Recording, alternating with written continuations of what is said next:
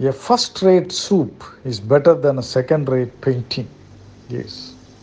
Painting may be, the greatest form of artistic work, but if you are not able to come first in that, then what's the point?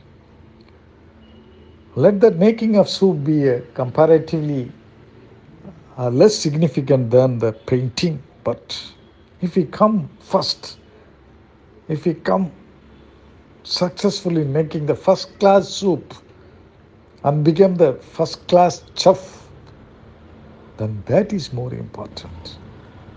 The point here is whatever we do, irrespective of its significance in the eyes of the society, let us do it sincerely, let us do it effectively so that we can make a mark in that. Even if you are a sweeper in a company, let us do it sincerely. And let us become the first class sweeper in the world. Yes, that must be the intention. That is the idea given in this quote. God has created us with different types of skills. Not all people are alike. Each one has an individual skill. Let us identify that skill in which we are interested.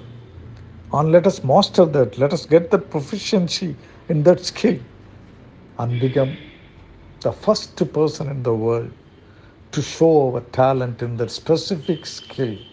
Yes. Whether it is significant or insignificant, that does not matter. The efforts we put in, the mark we make, the proficiency we show in executing that task, that is all the more important. If we do like that, whatever work we do, definitely we will come up successfully in the life.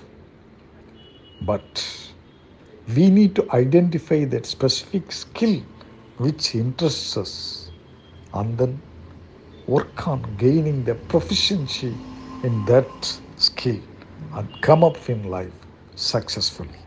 All the best. Bye.